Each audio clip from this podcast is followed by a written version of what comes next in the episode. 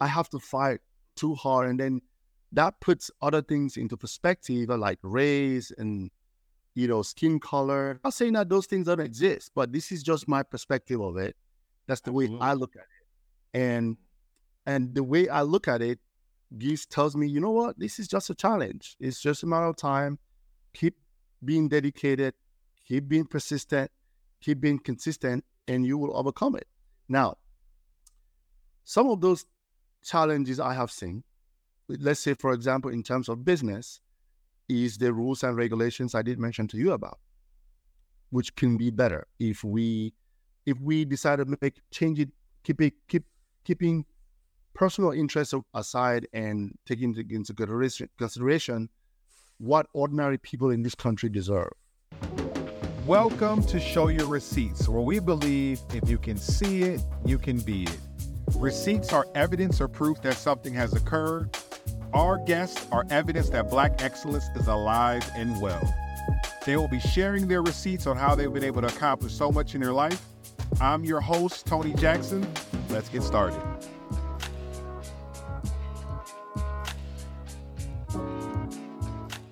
Welcome to Show Your Receipts, where we believe if you can see it, you can be it. Today we have an amazing guest. His name is Gabriel Njinimbot. He's running for Congress in the 4th District of Maryland in 2024.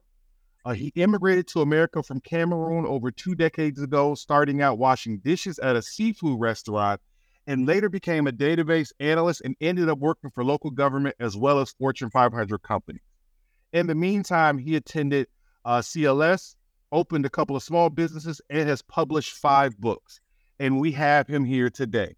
Uh, welcome, Gabriel. I'm excited to have you here today. Thank you, Tony. I'm excited to be here. Absolutely. And so let's jump right into it, Gabriel. Please share with me a little bit about what you got going on right now. Obviously, you're running for Congress.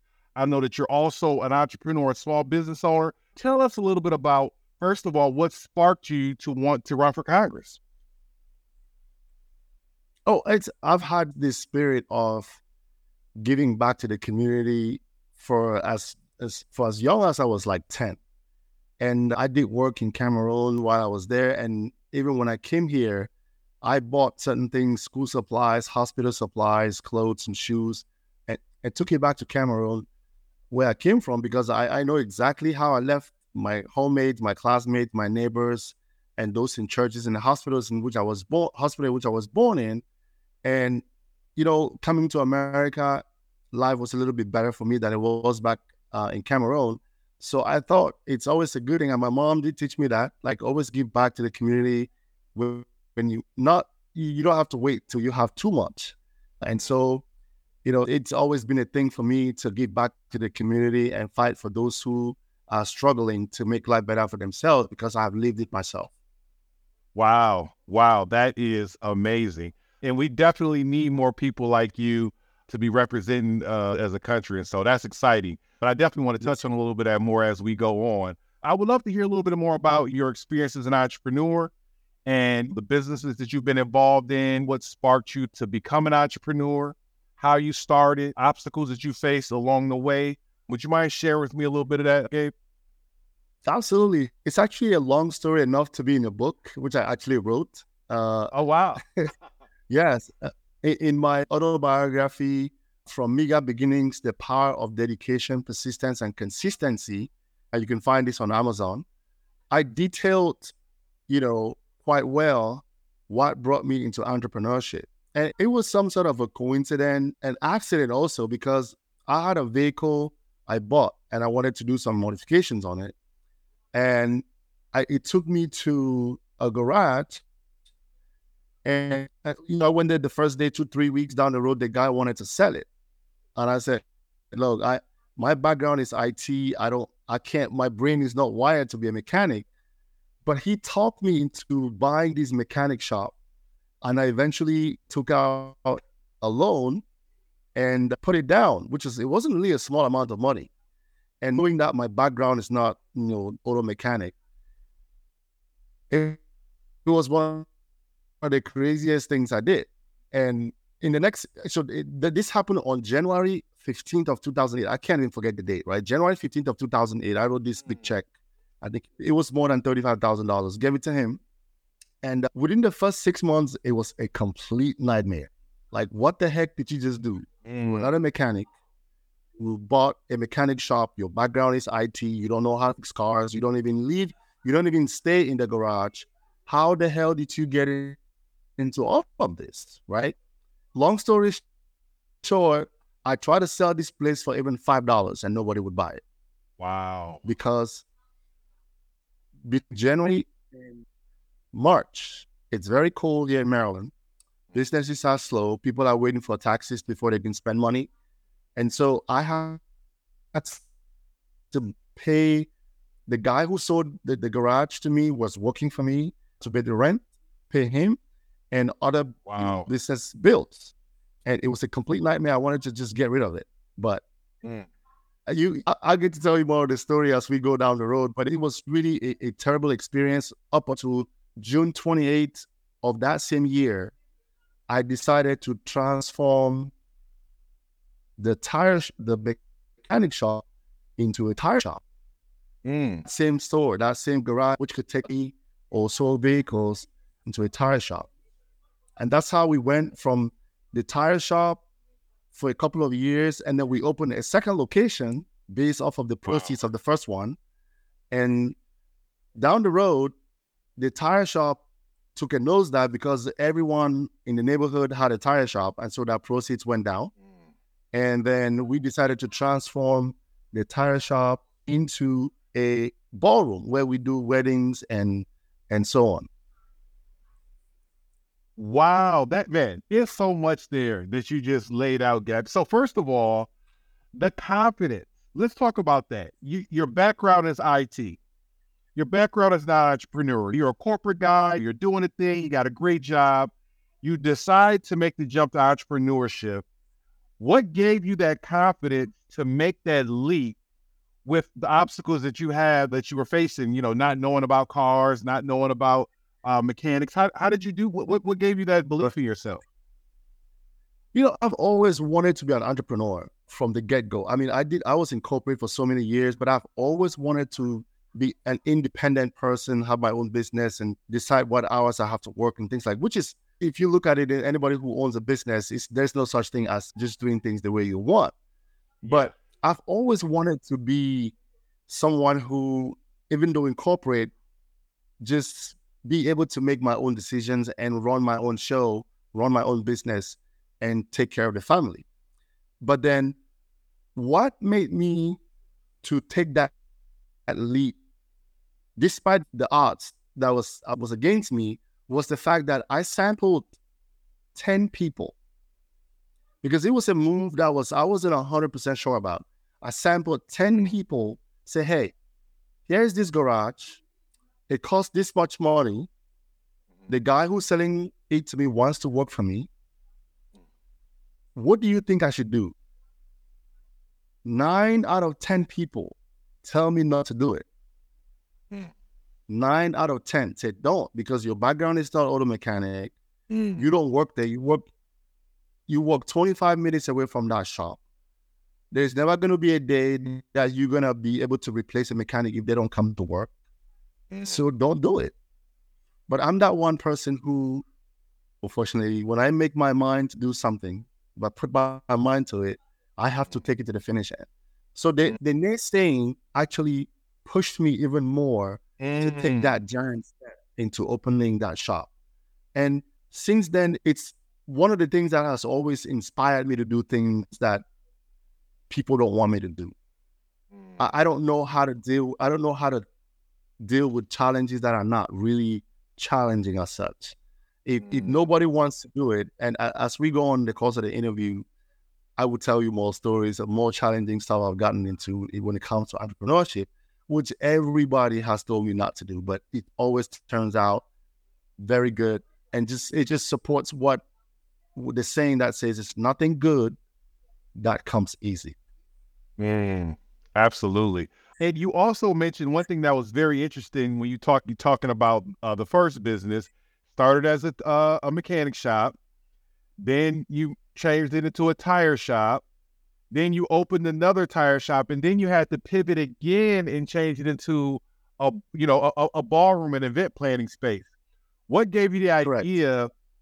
to continue to keep making these adjustments, and how did you come up with uh, ballroom event space at the end?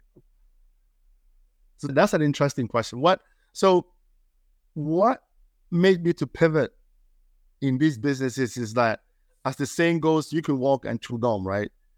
I always like to multitask. Mm. But at the same time, I watch the trend of what's happening. So mm. when I opened the tire shop, the very first one, I was probably the only, we were probably just two of us in the 20 mile radius on mm. Baltimore Avenue back in, mm-hmm. back in 2008. But by 2012, I literally drove around and counted there were 17 used tire stores. Wow. Wow. One alone from Jessup to, to College Park, there was 17. Yeah, so you know what you were doing. They had to copy. yeah. So you know it's just about time you your sales are gonna go down because there's a lot of competition. It's used tires. It's not unique. It's everybody everybody can do it, right? So I'm thinking in my mind, what else could be that business that's not too many of them around. And almost immediately came to my mind that there's not many ballrooms around. It's I literally scan around. There's not many ballrooms. And in this community, people always have events left and right, up and down the chain. If it's not a baby shower, it's a wake. If it's not a wake, it's a graduation ceremony. If it's not a graduation ceremony, it's a birthday party. If it's not a birthday party, it's always something, like always mm-hmm. something. Mm-hmm. So mm-hmm. when the sales went down, I said, rather than go looking for another 5,000 square foot space to set up a ballroom, how about I just convert this into a ballroom because I have two of those locations and I just leave one of them for a tire shop and the other one can be a nursery ballroom. And so that's how I converted the first one into a ballroom. And then the second a tire shop that we opened just a mile up the street, literally one mile up the street. Uh, it was a 4,300 square foot space with uh, quite some space in the outdoors. So what I did was, in that little 4,300 square foot space, I opened up a computer classroom in the biggest space in the back. There was a tax and title service for the state of Maryland in one portion of it. There was mm. a notary service in that same building. And there was wow. a youth ball franchise in that same building. And on Sundays, when I'm not teaching computers, there is a church in the room where the clock. So we maximized that 4,200 yeah. square, square foot space to the, to the brim. And believe it wow. or not, it was, it kept me going. And I was still working full time when all this. Wow. So to answer your question as to why did I pivot, it was two things. One, I noticed the trend and the sales as to how much business was doing and perfectly looked for a time to switch. That way I don't spend too much time in, in the business that's not doing so well. And so that's number one. And number two, I just like to try different things. This is the United States of America where you could try what you want, right? You think about something, you mm. try it. If it doesn't work, you move to the other thing. I mean, when I was in Cameroon, I tried different things, but here is completely different. And so take advantage of the fact that you're one of the most powerful countries in the world and do the things that you couldn't do when you were in in the other country. Let's touch on that, Gabe. So you mentioned the whole idea of taking advantage of the opportunities here in the US.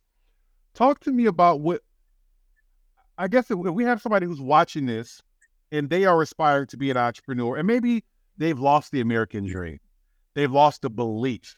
Ironically enough, it seems like that belief burns brighter in um, people who immigrate from other countries. But talk to me. What advice would you have for someone who is here in the U.S. who may not have the belief in themselves that they can go start their own business, may not have the belief that opportunities are still unlimited what advice or what thoughts would you have for somebody like that? I would tell them because maybe for me it's a little bit different because I can look at two things, one mm-hmm. Cameroon and I look at here. But let's assume that you know that this person who's watching and listening to us right now doesn't know the other side of the story, which is Cameroon or, or any, or has never been to a third world country or in a position where there are not that many resources or opportunities to start a business. What I would say is that if you were in the United States of America, you cannot afford to give up on your dreams.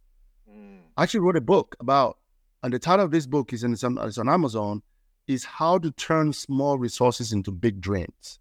Mm. Because there's this idea, there's this notion, and it's more so conventional that you want to wait and raise hundreds of thousands of dollars before you start to run a business. And in some cases, you might need to do that. But I always liken running a business or starting a business to a newborn baby.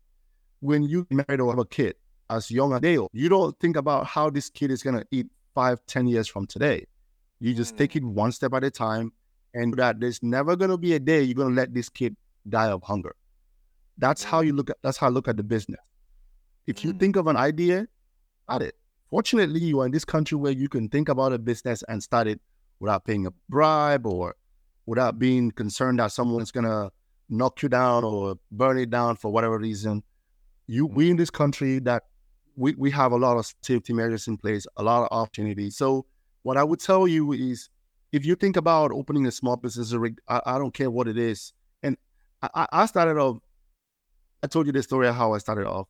In fact, I started picking. I wanted to start a business about picking up bottles and selling them for five cents each bottle. Mm. And even putting it together and opening up a much bigger business. So the point I'm trying to make is if you're here and you're thinking about starting something, start it. Don't wait. Don't if 10 people were to tell you no, guess what?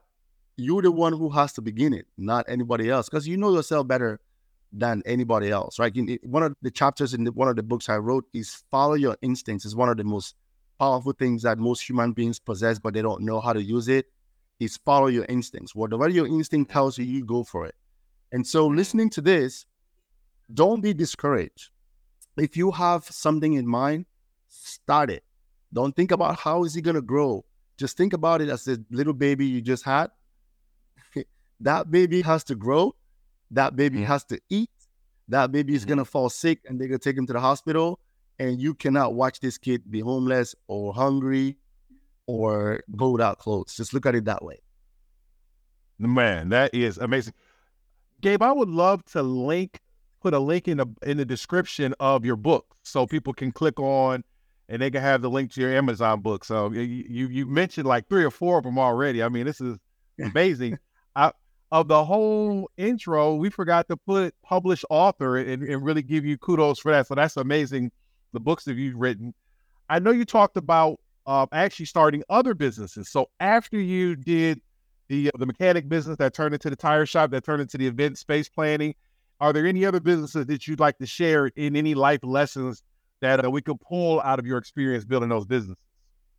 Absolutely. There's a ton of it, which again, I wrote another book explaining how I feel about entrepreneurship and what could be done to encourage many more people to jump into entrepreneurship because there's a lot of people who want to own their start and own their own small business. And one of the things i know in most jurisdictions in most counties or cities or municipalities they can loosen up the rules and regulations they have about starting a small business and still maintain the code building codes or inspections or regulations that they they have in place but right now, it's so rigid and so difficult that once you explain to someone what process it takes for you to have a legitimate ballroom with all the licensing and permits, it just for, for someone who is not really strong or determined or really serious about starting a business, they're not going to start it in the, in the, first place because it's literally like going through the eye of a needle to get an established ballroom, which is legit. And on the, on the other hand, which I, I say this, which is kind of funny, but it's much easier for you to get a gun permit than for you to get mm. a license and liquor. And wow. that's the if when I win the Congress, I want to make sure that these things it should be the other way around, right? Make it easy for someone to open up a small business, be more, be a little bit more relaxed while keeping into consideration public safety and safety of individuals or groups of people in an assembly room make it easy for anybody who wants to start up a business and make, make it more difficult to buy a gun because uh, literally you take in three months you could obtain three different guns if you like. But to obtain a permit for a liquor license will take you a minimum of a year. When i'm talking about minimum of a year because i have one. It took me 13 months to get one. Shouldn't be that long but the complications surrounding it makes it extremely difficult and discouraging for anyone who, much less some, someone who was born here, much less someone who came from Cameroon with a hundred dollars on him and struggling to integrate in a community that's twelve thousand miles away from their home. And I know a lot of people who are here today who want to start a business. And I've encouraged a lot of people to start many more ballrooms because I know they're not enough. I give them the blueprint, but reading through it, it's very yeah. complicated. So those experiences is I, I literally wrote them in, in the book titled Be Your Last Line of Defense and Your Naysayer's Greatest Surprise. Because when people tell you that you can't do these things because of these strict and rigid rules and regulations, you can say, you know what? No, I am not going to listen to that. I will go through it. And I've been through it several times with the county, fought a little couple of fights with them and pushed through it mm-hmm. and opened those businesses. But I think that it could be better than what it is right now make it easy for them to open up their small business because people like to open and run small businesses, which actually is the backbone of what keeps this country going. That's right. Yet you mentioned your run for Congress, and obviously you have a very strong entrepreneurial background. And in my personal opinion, even more significant, you have a small business background. So it's very relatable to the average everyday person. What do you feel like is the importance and the impact of small business ownership in a community, in a society, in a country? Uh, why is it beneficial to have more small business owners, and how, how does that help oh. uh, our communities?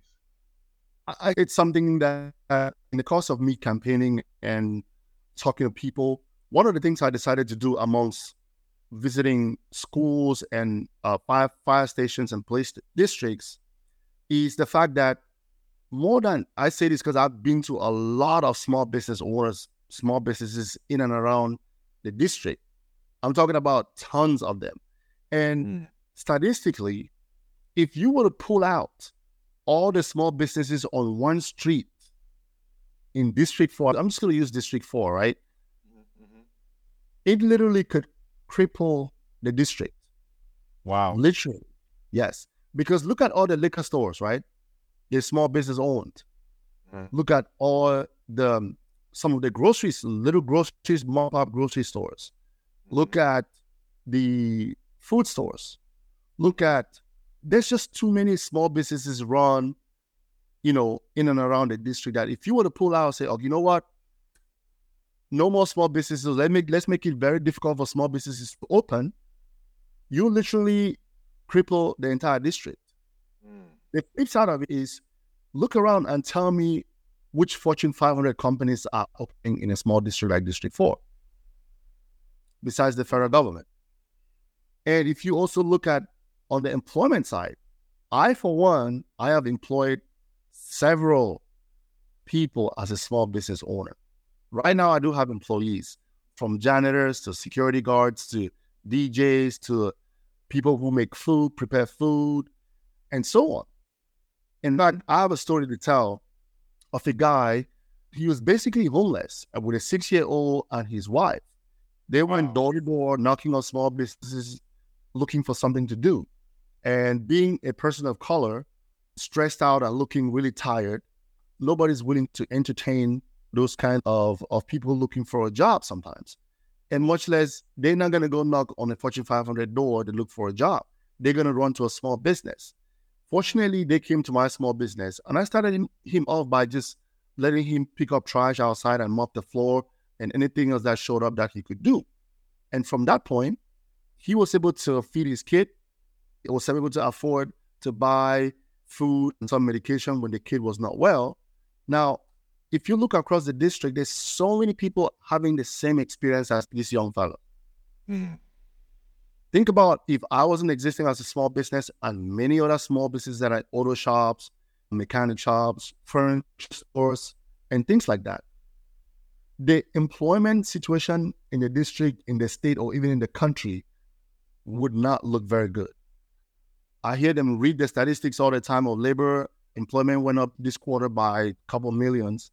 A good majority of those employment is done by small business owners. And it's very significant because the more people get employed, the less they're on the streets, the less crime we have, and so on. The less police officers we have outside, the less complaints we have, the less 911 calls we have. So mm-hmm.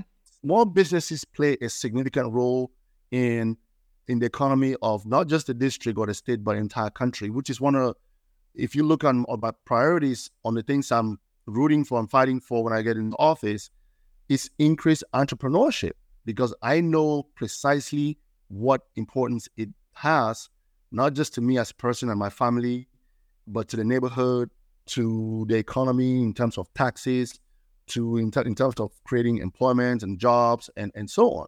So it's about time government really do more than it's doing right now. I actually suggest that they should put of the money we use to fight wars in Afghanistan and Iraq and all those places, just give it to the small business owners and let's start from let's start from home building our own economy through the small business owners. Absolutely, absolutely. And then you mentioned we've been talking about entrepreneurship. I want to start to touch on and, and discuss education here for a second obviously, it seems as though education was the springboard to be able to launch your in entrepreneurship. I know we kind of brushed past it a little bit, but the fact that you were able to write a $35,000 check and that you were able to get lending, that's an credit to the great career that you had. And that career in IT, I'm assuming, has a foundation in education in school. And so, talk to me about your educational journey, both in Cameroon and in the US, and how that prepped you and got you into the IT field. Education in Cameroon was really tough very tough because my parents didn't have a chance to go to even see the four walls of a second grade. None of them, wow. they, they, they were not lucky. They could barely write anything. But what came out of that was they sacrificed everything to make sure that we have some kind of education. I remember in Cameroon, I missed the first year of college because of a hundred bucks. There was no hundred bucks to pay for my tuition. I'm talking about the whole year tuition was a hundred dollars wow. in Cameroon money but I couldn't make it that first year. And the second year, I almost didn't make it until that was that sold the only chainsaw we had at home to be able to yeah. pay my tuition, buy some of my school supplies, beds, and then I went to college. So going to college with by selling a chainsaw, life is not gonna be that easy for the next four years. And mm, literally, it was really tough throughout the four years in school there was no cell there was no cell phones at the time. There were times when I got so sick, got admitted in, into a neighboring hospital, and my parents did not know at all. There was no way to find out because they were hundreds of kilometers away. There was no way to find out. If I were to send a, a letter, handwritten letter, it was going to take a month maybe to get home. Wow. I had time to find out that he was sick. Maybe he was dead. I don't know. But throughout college, I tried my best to make sure that I graduated from college. There was, there was a Christmas holiday I remember so well. I wasn't even able to go home. I stayed home um, the holiday, the Christmas holiday, and just continued school until I graduated with a second upper class degree. And when I graduated with a second upper class degree in educational administration, I couldn't go to I couldn't go any further, so I decided to buy clothes and sell it on the streets of the university I graduated from. I sold clothes and so many other things. Um, and we used to walk for seven miles each way to school on, on foot. Wow. And wow. and I had no shoes in some cases. My mom used to make fun of me that the reason why my legs I have a size 14 is because I didn't wear shoes for a very long time. Wow. And so my just kept growing and growing. Um, but despite all of that, it was not, it was typical because a lot of my friends in the neighborhood were experiencing the same things because of the way the Cameroon is set up or was set up at least at the time. And but when I did graduate from college, I was interested in learning more about computing. And so self-learning, I self-taught myself computer computers. At that time it was WordPerfect and Lotus Notes for anybody who did computers in the 90s. WordPerfect and Lotus and DBase 4. DB is, is the current version of Oracle and SQL Server. It was Database 4 at the time, DBase 4. And mm. so fortunately for me, with a couple of lucky breaks, I was able to come to this country and I pursued, I just kept going with, with taking computer classes. After working in that seafood restaurant for a couple, like a year and a half, and saving some money and taking computer classes. And then from then on, I took a lot more computer classes. I'll tell you one funny story about computer classes. So when I was learning Oracle 8 hmm. at the time in 1990, uh, 99, 99 2000. Books a Million used to sell the book, the Oracle books, for 80 bucks. And they had a 30 day return policy. And I was so broke. I read this book a thousand plus pages in 29 days. And I took it mm. back to and they gave me back the money, which I used to survive for a couple more days. This is really hard. But I had to do that in order to keep going. But I say this because you asked about the importance of education it is the things I experienced in Cameroon and studies and, and the classes I took here that I was able to have a job in the IT industry and work for Fortune 500 companies, this PG County, Prince George's County government, Baltimore City government, and eventually went to law school. Yeah. Wow. Man, I have to go back and recap some of the things you just said. So basically you started off in Cameroon, not having enough money to go to college, go to university. Your dad sold a chainsaw to get you started. You you go through school, graduate, not a lot of opportunities. You begin to sell clothes on this at school campus. Eventually, come to the U.S. And I remember you said with just a hundred dollars in your pocket. With a hundred dollars, 14 hours, so 18 hours of flying time, and I was tired.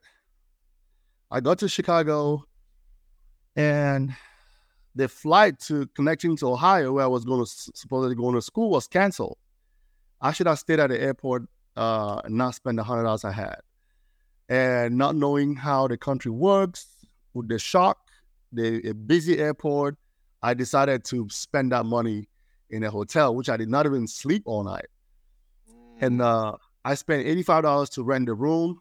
The following morning, I got I came to the airport to connect to the school I was going to with just $14 and change. Wow. so, and some guy sitting next to me, his name was Mr. David Nelson. I and he lived in Cincinnati, Ohio. Sitting by me, you could see that I was visibly exhausted. He he asked where I was from. I told him I was I'm from Cameroon, West Africa. I'm going to Akron, Ohio. He asked if somebody was picking me up, and I said, no. He said, well, I can give you a ride. Okay. He gave me a ride, a 45 minutes ride from Akron, a local airport, to the school I was going to, Akron University. And it was closed. There was nobody to receive me. So mm. he said, Well, do you know anybody in the country? I said, I have relatives in DC, but they don't know I'm here. and he said, Well, I can't take you to my house. You're gonna have to go there. And I said, I have only $14 in me on me. So he he actually left. Left right, left me right there on the corner of the road, but came back and said, Well, you need to go to DC because I can't leave you on the corner of the street. And I can't take you to my house either. So he gave me sixty dollars and took me to Greyhound and gave me an additional twenty bucks to eat, you know, just in case I get hungry, mm. and so I can eat. And he's this very gracious guy who didn't know who I was, but just I think he could, I thought I think he, he could see in me I was visibly exhausted. I have no help, and he decided to help me, and I was I'm still grateful for that. I tried to reach out to him several times, but I, he forgot who I was. They had mm. this, phone system where when you call, you have to announce yourself before they can let you in. So I tried a couple times and he didn't answer. And one day he did answer. Mm. But then that was the last time I spoke to him. Yeah. Wow. That's an, wow. That's an incredible story. And and it just kind of makes you think about the power of acting on faith because you were coming here with a hundred dollars and faith that you were going to be able to figure it out and and and and, and God things came together. God put things together for you. That, that's an amazing story. Yeah, no, knowing what I know today, I would not send somebody to the United States of America with a hundred bucks. Yeah. I would, yeah, but there we are. So, so now you're in the U.S. You're in D.C. now. Yes. What's DC like? Because you know, I, you know, I haven't had a lot of experience in DC. I did go to my Purdue Global graduation. Was in DC. It was my first time there, okay. 2022. DC is known as Chocolate City in the Black community. You know, people talk about how empowered Black people are in DC and in business mm-hmm. and government. What was it like coming from Cameroon to the the DMV area? What was that like for you? It was so. First of all, I came in the summertime in June, and why is this? Why is there sunlight at 9 p.m. in the afternoon and in the night? You know, 9 p.m. Mm-hmm. to me, 9 p.m. is probably 3 a.m. in Cameroon. So I'm in I'm 3 a.m. here at 9 p.m. here. But why is mm-hmm. there sunlight? So that was the first shocking thing to me because we don't have that we don't see the sun at 9 p.m. That was mm-hmm. one. Mm-hmm. Two, the time differences really threw me off for several weeks. And I and uh, the shock that I'm, you know, my family's not here, but I got some kind of consolation because there were there's a lot of Africans and a lot of people from Cameroon here, some people I know. So mm. I took solace of the fact that I knew them, they were here. Uh, it was a little comforting. And as time went on, I kind of blend myself into the community or into the society and was able to integrate into work, school, and a few other places. But the other thing was I could not fully or correct, correctly understand when people spoke. When they said something to me, I couldn't really understand. They couldn't understand what I said, you know, whenever, whenever I said something to them. So that whole thing went on for a couple of months and it, it was not very easy. But fortunately, I was able to to get used to this to the community and just kicked off from there. Now, how old were you when you first got to the U.S.? I was 26. 26 years old. So basically, you starting over in a new country, you basically starting from scratch at 26, not knowing anybody. You're in the U.S. and you got to figure this thing out. Yes, I, I started from scratch, like from scratch, because so when I came in, there I had to take computer classes. I took so at the time Microsoft launched a couple of certifications for you to become a systems engineer it was A plus, networking essentials, TCP/IP enterprise, network enterprise plus internet, and a whole bu- a host of Microsoft applications that you need to learn to become a Microsoft certified systems engineer. So I had always made up my mind that once I'm in the United States of America, I have to make it work. Mm-hmm. So I launched to this program, and for three months, that's all I did, and I was able to take the certificate I was able to take six certifications in 28 days, something that was never done before. Wow.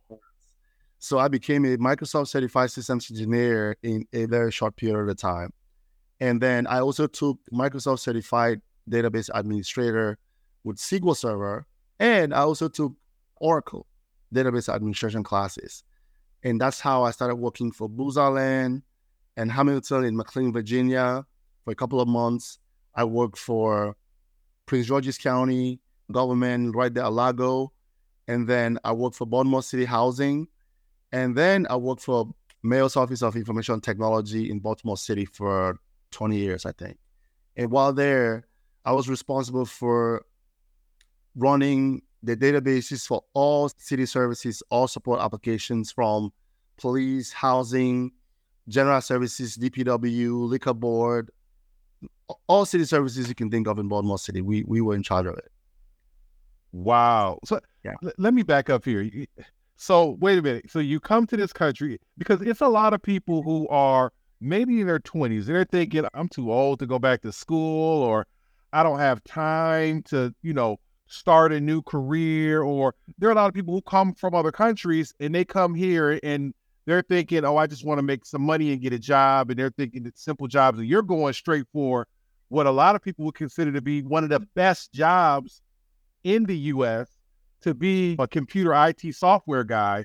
So, what are your thoughts on that as far as, you know, what what gave you that spark to say, I'm not just going to the US to feed myself. I'm not just going to get a job or just kind of make ends meet, but I'm going there to uh, to strive for excellence. What, what what gave you that belief in yourself, and also to feel like you weren't too old to continue your education? I, I had always had a very strong, dogged belief in what's possible about America. Even when I was 12 years of age, I, I remember I used to listen to Voice of America when I was 12 with a small band, A band radio that was hooked up to my bed, my little dinky four by four bedroom in Cameroon. So I, I, always had this this belief that this country is a country of possibilities. Like mm. once you're here, and I used to hear also that there was a lot of money here, which wasn't the case on the streets. But then the opportunities here were not something you could just watch and let it go by. Mm. The same opportunities that I couldn't get in Cameroon. Now I have it right in front of me. I'm literally living in it. Mm. So my mind, I'm thinking, there's just no way I would sit and watch these things go by. Even at this age today, I still think that we wallow in opportunities that don't exist in more than half of the world in other places. Mm. And it just makes sense that if you find yourself in a place where you haven't been where you spend 26 of your years not being in and all of a sudden you find yourself in at the prime of your life it just mm-hmm. makes sense for you to say you know what? I have to catch up on this. And not say age or i'm old or i'm exhausted or complain or blame someone else for what you did or didn't do. It's just like yo it's this is the time and this is your time. You you can see you can talk you can walk you can drive on roads that you didn't even construct the vehicle. You didn't build the vehicle. You're flying in planes that you never mm. built. You're enjoying freedom you never fought for. All those type of things. Mm. This give you reason to wake up in the morning and say, "Let's go," and not just let's go. Tag along people who are able and willing to go with you. Come on, let's go, and so we could build, make changes together. Let's grow together because that's what makes the world a better place. I, I, that's my opinion. Gabe, if I could vote for you, I would that you are very inspirational and your story is man it is incredible. You've touched on so many things. Let me ask you this question. As you had this dogged belief in the opportunity in america and obviously the dogged belief in yourself during that journey tell me about obstacles or challenges that you may have faced because of your skin color because of where you're from and how did you overcome those situations when they presented themselves? You know, that's fun. That's very interesting because I've always been somebody who don't believe in obstacles. Mm. And so I call those obstacles challenges mm. instead of obstacles. Because in my mind, especially in this country, there is no obstacle I cannot overcome. Mm. It might be a challenging for today, or for two days, or for a week, or for five or six months, or even for five years. But if you look at the title of my book, The Power of Dedication, Persistence, and Consistency, whatever it is that you're calling a challenge and be overcome and at that point, it's no longer an obstacle. But once you call it an obstacle, you're telling your mind, now I have mm. too much work to do. Absolutely. I have to fight too hard. And then that puts other things into perspective, like race and you know, skin color. I'm not saying that those things don't exist, but this is just my perspective of it. That's the Absolutely. way I look at it. And and the way I look at it gives tells me, you know what, this is just a challenge. It's just a matter of time keep being dedicated, keep being persistent, keep being consistent, and you will overcome it. Now, some of those challenges I have seen, let's say, for example, in terms of business, is the rules and regulations I did mention to you about, which can be better if we if we decide to make change it, keep it, keep keeping personal interests aside and taking into consideration what ordinary people in this country deserve. We can make that happen. Now, when it comes to other types of challenges, if, if we could make it also easier for people to people who are willing who come to the country as immigrants and able and willing to work don't get them to sit on the bench for five, ten years because of waiting for work permits. When we know fully well that these people come into this country for one and only one reason work, pay their tax, make life better for themselves, their own children, and their own families. Mm-hmm. I don't want to wait. I shouldn't have to wait 10 years to get to become a citizen of this country, mm-hmm. mm-hmm. especially with no criminal background and things like that. Those are some mm-hmm. of the challenges that slow people down, slow me down in some cases. And then when you look at personally, when I look at obstacles, it's usually not just for me as an individual, but when I look at children in our school system, in our educational system, struggling with an 8% in math performance, proficiency in math, a 24% proficiency in reading, and a 20, 76% proficiency or graduation rate.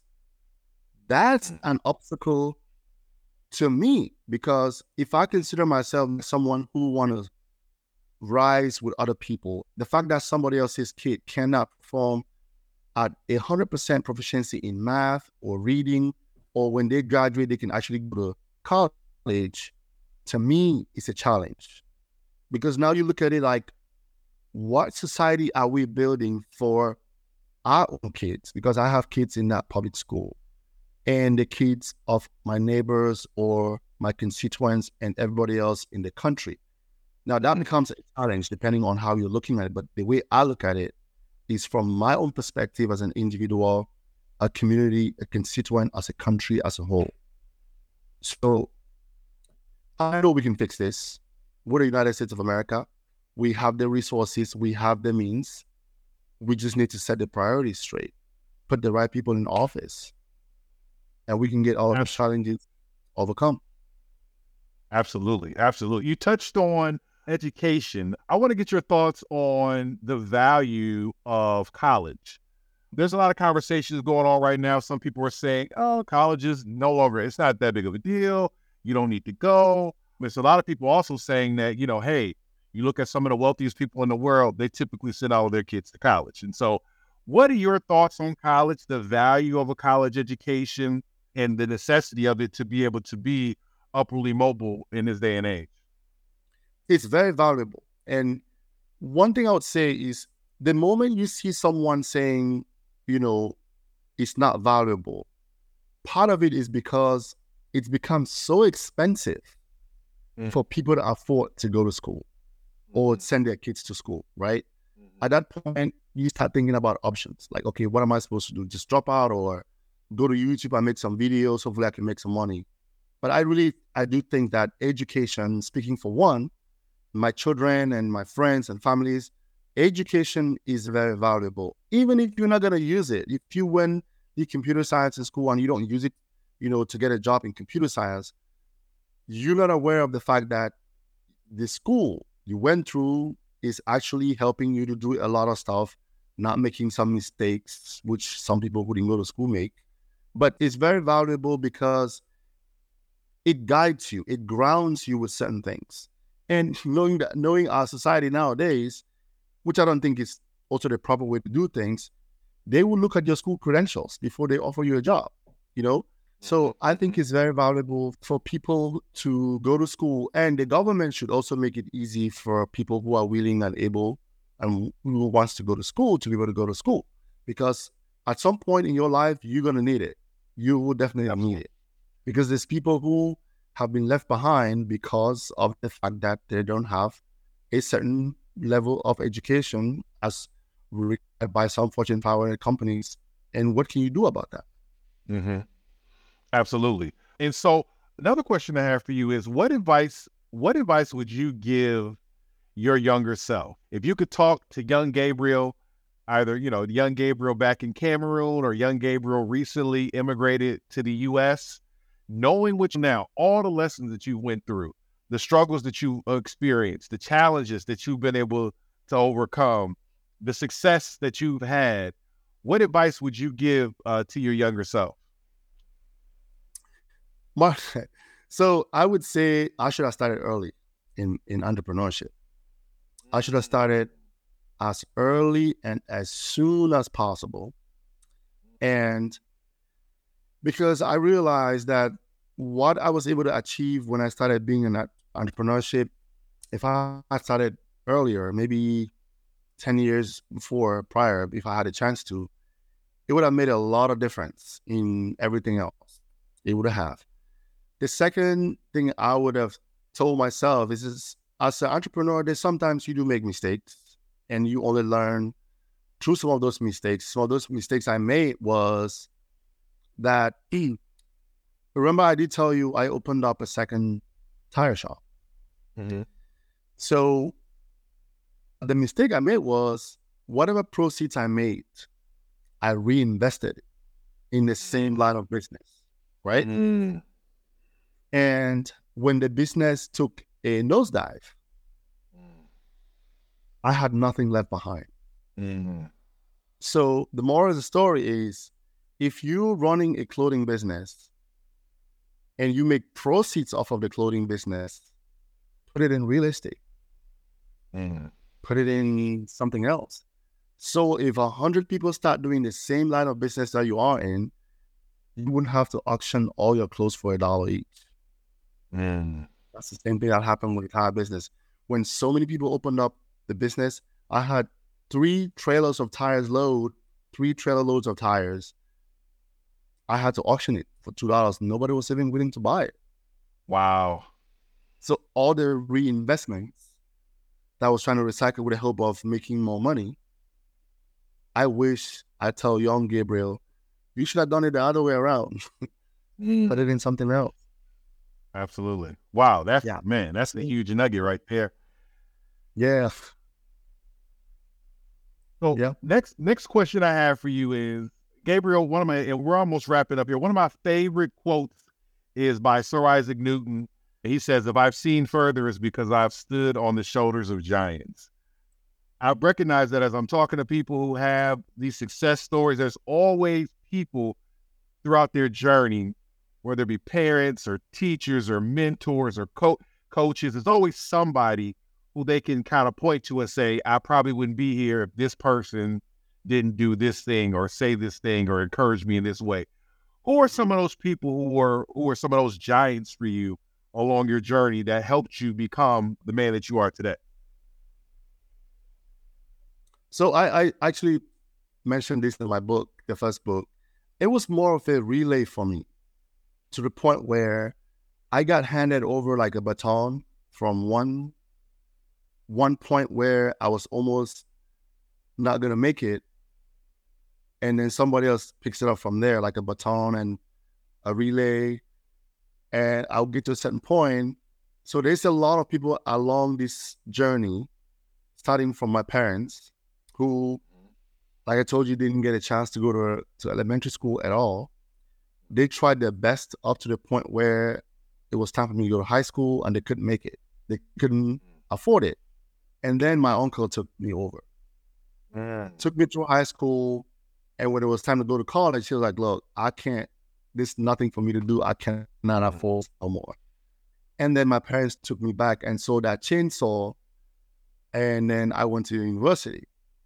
Mm. After the university, it was back to roaming the streets, selling clothes, and nothing else to be done. And then someone else who's of late today saw the goodness in me, saw the fact that I could be better if I could travel, and then sent me to the United States of America.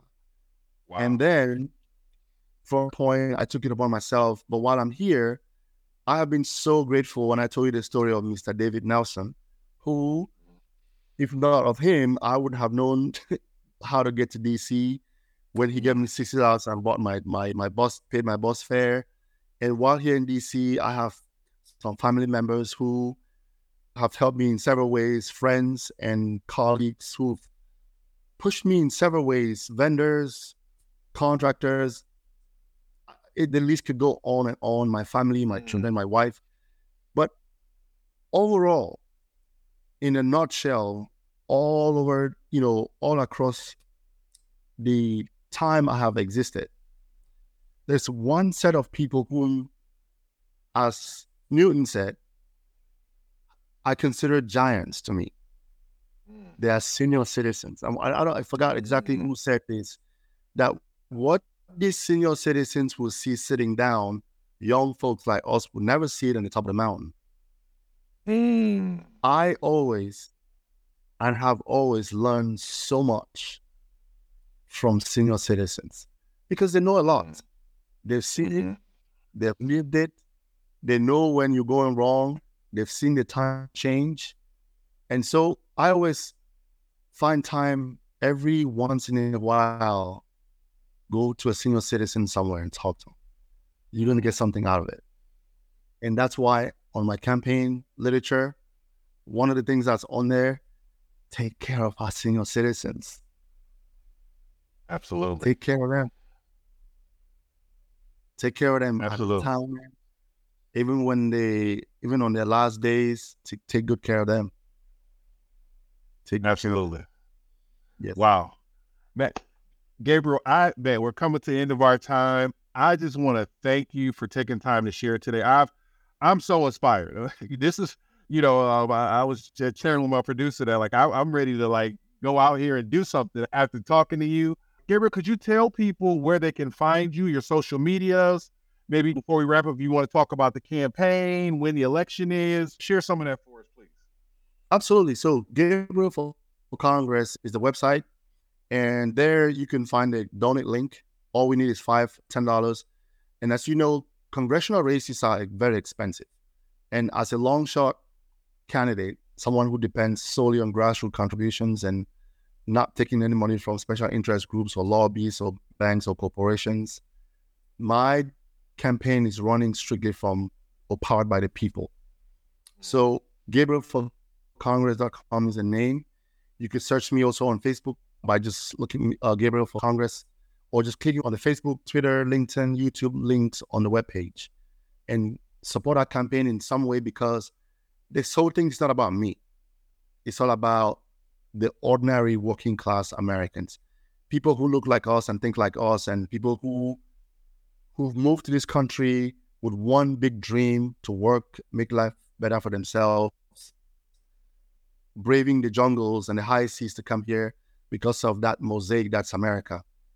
I want to be the voice of those kind of people. And there are many more, there's a lot of them on the streets of this country, in the nursing profession, in the healthcare profession, in IT profession, in, in all the professions in, uh, in the walks of life.